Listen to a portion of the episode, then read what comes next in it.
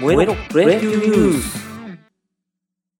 この番組は私トンさんが個人的に気になった野球ニュースをお伝えしていく番組です。はいそれでは1月25日のプロ野球ニュースになります。えー連日田中将大投手の、えー情報をお伝えしているんですけれどもまた動きがありましたね。ヤンキースの方が、えーあその前にですね昨日の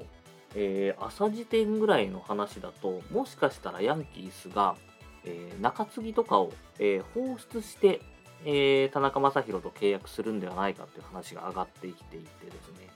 えまあ贅沢税っていうのがありましてそれを回避するために、え放出して一旦総年俸を避けて、え田中将大投手と契約するっていうような話もあったんですけれども、えー今日の朝ですね、えーヤンキースの方で、えー先発の、えー右ピッチャーをトレードで補強したという話が、えニュースが出てきました。えパイレーツの方と4対1の交換トレードということで、ヤンキース側が若手4人ですね、出して、えパイレーツから、えピッチャーを取ってくると。で、え取ってきたピッチャーはですね、2019年に、えー右肘のトミー・ジョン手術を受けて、えー去年は登板なしで、まあ、今年復活だろうというところを取ったということで、えー頭数的にはですね、これで、えー先発投手は結構揃ったという形で、ほぼほぼヤンキースとの再契約はなくなったんじゃないかというニュースになっています。で、まだですね、エンゼルスとかが、えー興味を持って交渉しているということなんですけれども、えーまあ、日本復帰もある中でどうするのかという感じですね。うん、なかなか選択肢が狭くなってきた感じではあります。また、今日、明日、情報が動くかもしれないんで、ちょっと期待しておこうかなと思います。あと日本の情報で言うと、えーキャンプ前なので自主トレ関連ですね、お話が、えーいくつかあるのでそちらを紹介しようかなと思います。まず、えー DNA の東ですね。まあ、先ほど、えー田中将大のところのニュースで、えパイレーツからトミー・ジョン手術をした投手を取ったというお話をさせてもらったんですけども、東の方も、えートミー・ジョン手術を受けまして、去年の2月ですかね、えー東は、えルキーヤ、ドラ1で入ってルキーイヤに11勝を挙げてというところで、えー今後も期待されていたんですけれども、えー去年、トミー・ジョン手術を受けたという状況で、えー今年自主トレをやっているんですけれども、まだまだフルでは全然投げられてないっぽいですね。12月にブルペン投球練習を再開しているということなんですけど、まあ、あの、様子を見ながら投げてると。でトミー・ジョンは早ければ、まあ、1年ぐらいで、ね、復活することもあるんですけれども、大体まあ1年半ぐらいで見てっていう感じなので、まあ、無理せず、まあ、このままね、今投げられてない状況などで、開幕はもちろん厳しいかなという感じですが、まあ、夏、あと夏とかですかね、えー後半戦に復活してくると、えー DNA としては追い風になってくるんじゃないかなと思います。あとはですね、えー自主トレでいうと、ロッテの藤原、えー去年ですね、ロッテがコロナで一斉に、えー選手が休みになった時、まあ、清田の影響なのか、あれですけど、えー休みになった時に出てきてっていうところで、今年は、えー1月の17から22日は、あ、その前、えー5日から15日が、えー中日の大島の、えーところに行ってですね、えー当院の時の同期のネオと自主トレに参加したと。で、17から、えー22日は、ソフトバンクの柳田のところですね。えー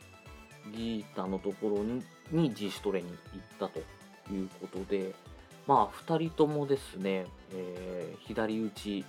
で、えーかなり率を残せる選手というところで、そこの教えをこいたみたいですね。で、特にまあ、ギータにはいろいろ質問をしていてですね、えー、ツーストライクに追い込まれてからも、ホームランを狙える打者になりたいという話をしてました。去年もですね、26試合で3本塁打という、えー、結構パンチ力を見せてくれましたんで、まあ、ここでね、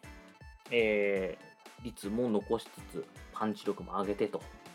いう、まあ、ロッテが一番注目株なんじゃないですかね。去年出てきたので、期待ですね。あとは西武の外崎選手が、えー、一発より、えー、率を残す打撃にしていくと。まあ、去年ですね、成績を落としてしまって、年俸でいうと1000万ダウンというところで契約更改になったんですけれども、えー、まあ、打率が2割4分7厘と下がったのと、ホームランも、えー、8本というところですね。えー、その前の年でいうとホームラン20本以上打っていたと思うので、だいぶ下がった感じではありますが、まず率を狙いに行くみたいですね。ただですね、あの同じように西武の秋山、今、えー、移籍してしまいましたけども、秋山選手も、えー、長打を捨てると言いながら、えー、その年長打が増えるという打撃になってましたので、まあまあ、あのー、西武ファンとしてはね、あの率が上がるだけではなくて、ここでパンチ力も上がってくれると、すごい嬉しいなと思いますね。あとは、えー、楽天の松井投手ですね。えー、去年、先発チャレンジしてましたけれども、えー、結局チームの方がですね、抑え安定できずに、えー、終盤は抑えに戻るというところで、で今季は開幕前から、えー、抑えを指名されている感じになります。で、えー、楽天の松井投手は、えー、田中将大投手からの助言でですね、意識的に高め直球を投げ込んでいくと。メジャーだとですね、えー、結構高めの、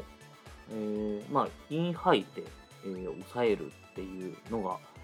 結構メジャーの YouTube、メジャーに行ってた人たちの YouTube だったりとか、まあ、アウトローで日本だと抑えるっていう話があるんですけども、えー、結構アウトローだと、まあ、すくい上げられる。まあ、メジャーのね、あのー、ダイジェストとか見てると、そこ打ちますみたいなホームランが多いんですよね。まあ、体が大きくて、まあ、手足が長いっていうのもあって、そこに届いちゃうっていう。